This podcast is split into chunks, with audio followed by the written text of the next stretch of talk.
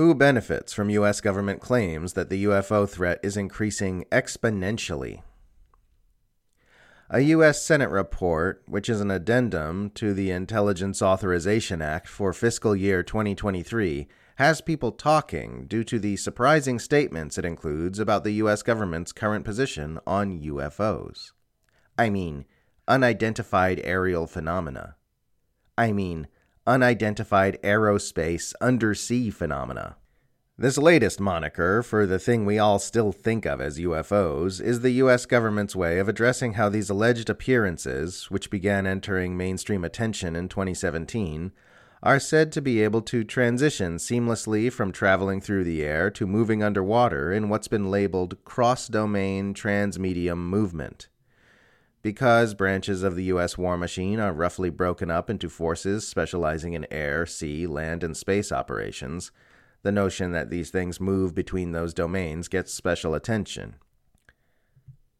UFO enthusiasts are largely focusing on a part of the addendum which oddly stipulates that the government's newly named Unidentified Aerospace Undersea Phenomena Joint Program Office shall not be looking into objects, quote, that are positively identified as man made, because of the obvious implications of that phrase. This is understandable. If you've got a government office that's responsible for investigating unidentified phenomena, you can just say it won't be looking into phenomena that are positively identified.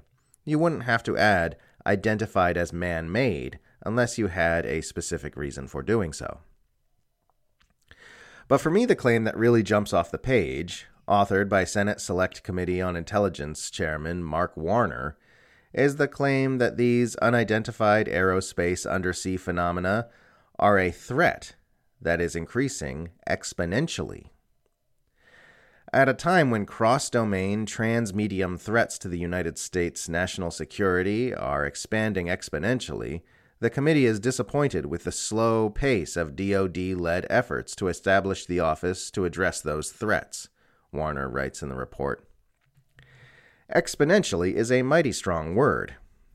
Taken in its least literal sense, it means that threats to U.S. national security from UFOs are increasing at an alarmingly rapid rate that they have swiftly become much greater than they used to be. What is the basis for this incendiary claim? What information are U.S. lawmakers being given to make them draw such conclusions and make such assertions? There is a long chain of information handling between an alleged UFO encounter and a U.S. senator's pen, and corruption can occur at any point in that chain, including the first and last link. I remain comfortably agnostic about most aspects of the UFO question, up to and including the possibility that there are actual extraterrestrial or extra-dimensional beings zipping around our planet in technology our science cannot comprehend. But one thing I absolutely will take a hard and fast position on is that the moment the US government starts labeling something a threat, all trust and credulity must immediately be thrown out the window. This is, after all, occurring as the U.S. enters a steadily escalating new Cold War against both Russia and China. And we know that during the last Cold War, the CIA sought to exploit public panic about UFOs as a psychological weapon against the Soviets, and that the CIA has claimed that its newly developed spy planes were responsible for many UFO sightings in the 1950s, and that the U.S. military was working on developing flying saucer aircraft during that same time.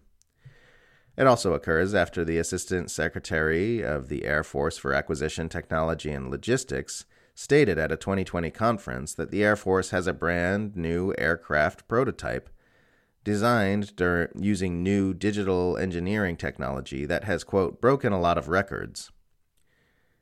This new mainstream UFO narrative also has highly suspicious origins with key players ranging from shady U.S. intelligence cartel operatives like Lou Elizondo and Christopher Mellon, to corrupt Senator Harry Reid and his plutocratic campaign donor Robert Bigelow, to Blink 182's Tom DeLonge, who believes humanity is being tormented by malevolent extraterrestrials who feed off negative human emotions, and that the U.S. military is heroically protecting us from their evil agendas.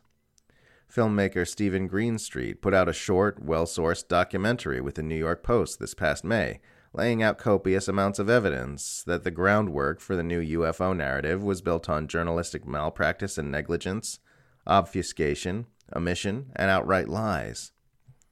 The footage we're being shown of these supposed vehicles to justify this new narrative consists of blurs, flashes, and smudges, which can all be explained by mundane phenomena. So, in my opinion, this isn't a subject we can just ignore, as weird and uncomfortable as the subject of UFOs might make serious analysts. Whatever the subject, when you've got the US government claiming on highly suspect grounds that there's an exponentially growing threat that urgently needs to be addressed militarily, it's time to sit up and start paying attention. Not that I myself have any clear idea what's going on here beyond the distinct impression that we are being deceived about something potentially very important. And I don't get the impression that other people have a very clear picture of what's going on either. Some say this is a scam to get more funding for the Space Force or the military in general. Now, that could very well be, but as far as publicly available information goes, we're not seeing anyone saying anything like, hey, we need $40 billion to address this UFO problem. Some say this is part of an agenda to justify getting weapons into space, but I suspect anyone likely to support that agenda would support it with or without the claim that we need it to fight ET. And again, there's the problem that nobody's saying, hey, we need to get weapons into space because of UFOs. Some say this is just a deliberate distraction designed to keep people from focusing on more important issues. But the problem there is that A, the Empire doesn't normally roll out distractions in that way, and B, the UFO issue isn't getting much mainstream attention. It's a peripheral story, dwarfed in comparison to real propaganda initiatives like Ukraine. Some say there's a conspiracy to use high tech weaponry to create a false flag alien invasion and unite humanity under a one world government. But that's a fairly mainstream idea that's been pushed on viral Netflix films by known fraud Steven Greer.